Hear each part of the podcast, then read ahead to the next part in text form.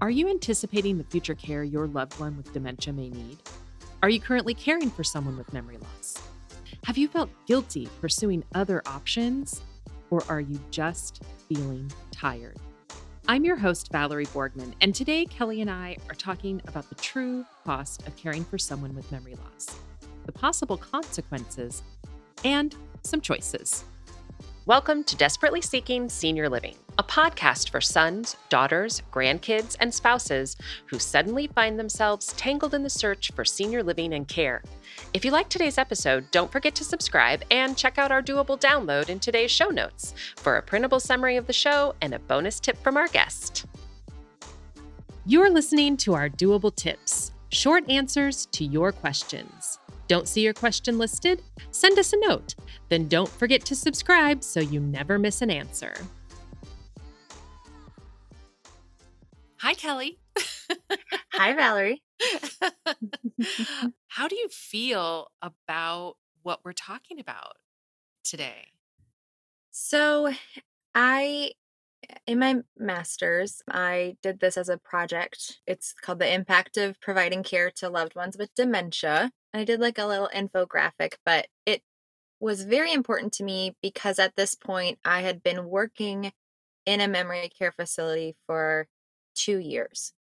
So, you know, I did a lot of the research, but I also had a, I felt had a stronger connection to it because of what I had seen. Now, what we're talking about is providing physical care, like a, a loved one being in the home, caring for someone with dementia in their home. Right. But I saw a lot of the the barriers and the hardships of families trying to provide, you know, emotional care to their loved ones in a facility. And also during a pandemic where it was so limited for them. So, yeah, this is very near near and dear to me just because of what I had seen and also what I had experienced. If any of you have listened to my first podcast, that uh, episode that we did on me talking about my grandparents, I watched my grandmother provide care for my grandfather with dementia in their home. Right. So this this is a big connection to me. Yeah. And I love what you said about hardship because the reason that I am really excited that we're talking about this is also the financial hardship. It is so crazy to me that we have all of this support and coverage for someone who gets cancer, and yet we don't have the same kind of support and financial services or insurance that covers someone with dementia. Right. And right. it just blows my mind because this is such a huge right. hardship. And we're going to put a link to your infographic in show notes so that families can see this. But some of the things you talk about are the total lifetime care cost can be over $300,000. Mm-hmm. I don't know a lot of people that have $300,000 just hanging around. Right. right. And that's that's in your home providing yeah. that care. Yep. The research that I had found showed that about 65% of family when when interviewed say they provide care to keep their loved one at home. You know, maybe that was a commitment they made to their loved one. Maybe that was something that was communicated by the the family member of, you know, hey, I I don't want to go into a community or an assisted living or, you know, memory care facility, so they may feel this obligation. And 38% of family members who were interviewed about providing care for their loved ones said they felt obligated to do that. Yeah. You have that feeling towards your parent or your right. loved one that it's your job. Right. You, like you're indebted to it, or like you made this commitment. And even if the loved one can't remember that they communicated that, it still sits with you. And I, I think that's probably how my grandmother felt but I I don't even know if my grandfather had communicated that he wanted to stay in the home. I think just her commitment to him, she may have just felt this guilt. Like I've been with him for 60 plus years, married. If I let go now, this is going to change our marriage. You know, I'll I'll feel the not just the physical separation, but the emotional separation. So it likely wasn't just about the person you're caring for, it's about yourself. That connection you have with them and not wanting to lose that connection. Yeah, I actually just worked with a family who had been married over 70 years. Whoa. Yes, and amazing. her husband has dementia. They lived together in an assisted living, but his needs got to the point where it just was not a viable option for them to continue to live together in an assisted living. He Mhm. really needed a memory care setting, but memory care communities generally don't want spouses that don't have dementia or Alzheimer's living with their spouse who does. Most dementia facilities require a diagnosis Right, a requirement. uh, to Yeah. live there. And Right. so you're talking about a spouse that doesn't have dementia wanting to stay with her loved one. Well, what are what are the options? And I was Right. able, you know, we're in Washington State. We have a ton of adult family homes here. We just did an episode about residential care homes, and some t- states don't even have them as an option. But I was able to find them a home where they could rent two rooms that had a connecting Jack and Jill bathroom. They Mhm. could set up their living room on one side and their bedroom on the other side. He was able to get the care he needed in that environment. And there was also a couple of other residents there who were social and cognitive Yeah. that she could befriend. Right. And so sometimes it is, I think, taking a look at what is that overall goal. And I know we're going to Mhm. talk about that more later, but what is the most important goal? And and that I think that also plays into other family members trying to make the decision of whether or not to provide that care. Right. I know I had written 48% help to keep their loved one in close proximity because of the impact of dementia. So I think a lot of times families worry like if if I move my spouse, if I move someone, maybe their dementia will decline. And you know, trans transition is very real, has very real impact on someone with dementia. But you're also looking at the quality of care for both the person with dementia and the caregiver. We talk about the beauty of, of what we do is we help families especially if if the spouse or if the daughter or son is a caregiver how do we set them up well where they feel released from that caregiver role and can step back into just the daughter just the spouse? But i know that with those with dementia there is that real fear well if i'm not in close proximity with them they may not remember me. And i understand that In an upcoming episode, we're actually going to look specifically at transitions Mhm. and and trauma. So, let's talk about okay, so now you've made the decision. You Right. are going to be the caregiver. What is that going to look like Oh my goodness. Yeah, it will be taxing all around. When you need to become a caregiver for someone, it's because they need something, whether it's physical help, redirection, working with someone with dementia is extreme in most cases. Oftentimes, if someone is maybe more resistant towards medication, you may see, you know, the physical implications. So, maybe someone swinging or being afraid to take medications. That can be really alarming and scary for a lot of family members. You know, no one really trains you in that just as a loved one. You almost like just go through it. A lot of times a caregiver kind of feels the weight, like the responsibility, like what am what am I doing wrong? How can I better approach this? And that takes so much mental and emotional energy to constantly be thinking about how do I one keep this person safe, but also keep them content, right? And there's so much of dementia that we can't control. Yeah, and I think it's also really difficult to separate yourself Mhm. from the way you used to communicate with your loved one Right. Right. before they had the symptoms. That's what I see a lot. Family members are just really stressed out because they're trying to communicate in the same way that they're used to Mhm. communicating, and it doesn't work anymore. No. And so, unless you're already sort of training for the job, you know, Mhm. before you get Mhm. there, then you're Mhm. absolutely right. You're you're just kind of going through it and Mm. it's, you know, it's not the kind of thing I think that someone wants to find themselves in and you kind of live each day and I think it can sneak up on you sometimes as a family caregiver. In many ways, too, I think uh, as humans, we have difficulty in asking for help. Yes. So I know with my grandmother, she didn't really ask anyone. She just kind of took it on. She thought that was her responsibility and ended up hurting her in the long run.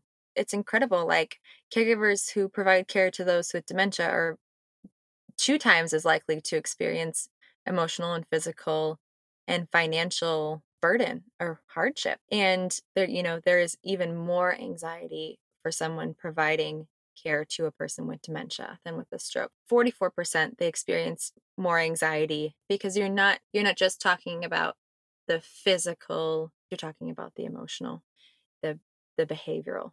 Touching on the behavioral, I think that's really the key because depending on the stage that they're in, they may not even look anything like your loved one that you knew before. Right. And and so there is such a, a loss, not to mention the fact that they're not able sometimes to even communicate their needs. And so there's that Mhm. guessing Mhm. game and you have to get super creative and that does take a ton of energy. And and sometimes it's constant. You know, I worked with a couple and she tried to give up her caregiving role, but she just wasn't able to and kind of went back and forth and Mm, you're on a hundred percent of the time Yes. you are on. There Yeah. is depending on that level, but if you're if we're talking about her husband wandered Mhm. and Mhm. she allowed him to wander the house and the grounds, but then she found him in the garage with a vacuum cleaner trying to vacuum the walls. Now, Wow. we don't know what he thought he was doing, Right. right, in his mind. But when you're a caregiver of someone with dementia, you're on. And that even means sleeping because he would wander. And so she would just immediately wake up Mhm. every time he Mhm. stirred. Yep.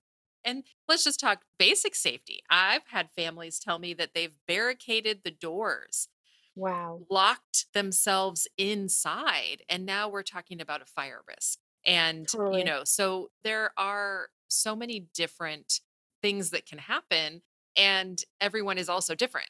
and so when we're talking about something like this, it is so hard to sort of anticipate what your experience could be if you decide to do this. In the beginning, you have that strength and you have that energy to be able to provide the care. Maybe in the beginning, it's not quite as difficult. Mhm. What are some of those clues that maybe it's time? Maybe your bucket is empty and it's time to really, really ask for that help. Right. So the clues really mirror a lot of the same symptoms as depression and anxiety. 30 to 40% of caregivers with loved ones who have dementia report depression uh, from Wow. providing the care. That's high, you know, and that's just reporting. Some people may not even share that. Again, there's this Right. shame or is this fear telling yourself you are supposed to be the caregiver so you you can't feel this way towards your loved one or you can't feel this way as a result of providing care which you felt like you were supposed to do. A lot of the clues are social isolation and withdrawal and honestly this could be purely from emotional exhaustion. As you said, caregivers are on all the time. And so that triggers the fight or flight response the stress hormone Mhm. in your brain. And that is both emotionally and physically exhausting to your body. Just not having any energy to give to anyone else, not even themselves. And then changes in sleep, like with my grandmother, she slept on the couch for several months because my grandfather was a wanderer. And so changes in sleep patterns and appetite, increase in sickness, stress does so much to your body, but what it also does is it lowers your immune system. So you're more susceptible to getting sick and staying sick. Feelings of, and this is very real, feelings of desire to hurt yourself or to hurt your loved one. I mean, that's just real. I know that's probably uncomfortable for a lot of people to hear and but maybe someone can relate to hear that and say, "Oh, okay, what I'm feeling is normal. That's not like quote unquote crazy or I'm not feeling like that's a normal can be a normal response if you're in this space of burnout. And then just exhaustion and irritability, which yeah, are all really big signs of depression and anxiety. Yeah, and you said burnout, and I, and that's sort of thankfully become a word that we hear a lot, Right. caregiver burnout, Yeah. and I think that's a good thing because we are bringing that awareness to it. Yeah. But it is really hard to admit that you're having these feelings. And sometimes by the time that you are reaching out for help, you are done. I think it's so important to get help at the beginning of that. Right. When you start to feel tired, when you start to realize that you're not sleeping, that's the time to get the help. It's just such an important topic and it's just so hard. And so let's talk about some of the choices that you might have if you find yourself in this position or if you decide to go this down this road.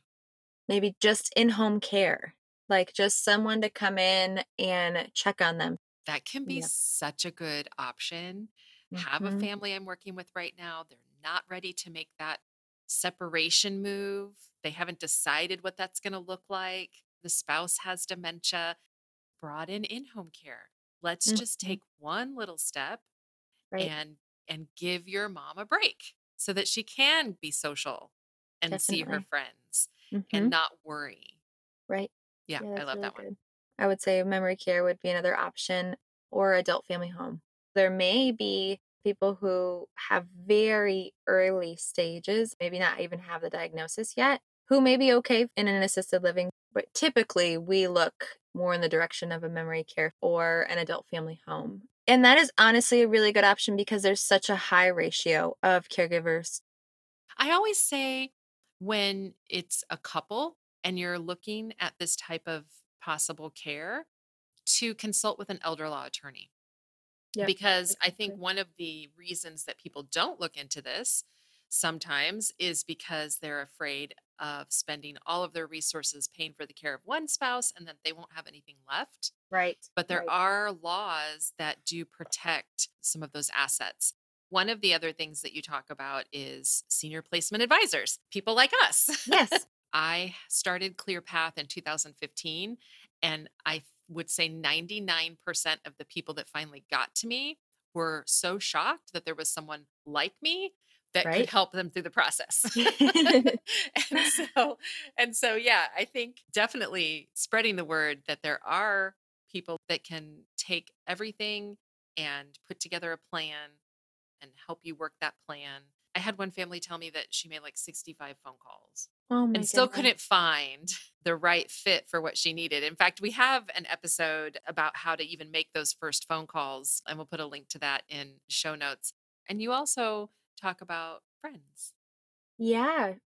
If you are feeling the burden and the weight and know that you have a supportive group of friends, supportive loved ones, like we understand that it's a brave, it's a courageous move. It takes a lot of courage to reach out to ask for help, but it's so important and so many people want to help.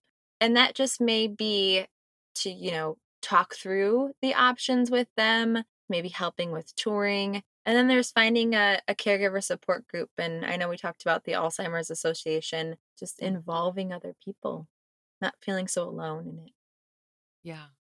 I think the number one takeaway for me is recognizing upfront that this is a job. You know, going into it with your eyes wide open, trying to separate your day to day and step stepping back and going, okay, what is this going to look like if I decide to provide care in the home?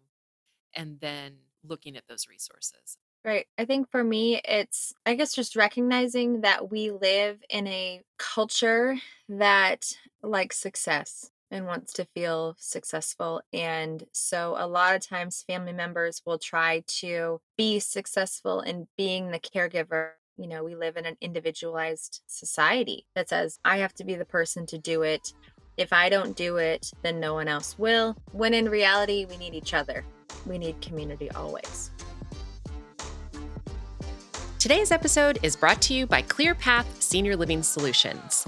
ClearPath helps families find assisted living, memory care, and other resources. Find our contact information in today's show notes. Check out this episode's doable download in show notes for details, including industry terms and definitions we discussed, as well as a bonus tip from our guest. Have questions or your own tips to share? Leave us a message. We'd love to hear from you. And until next time, make it doable.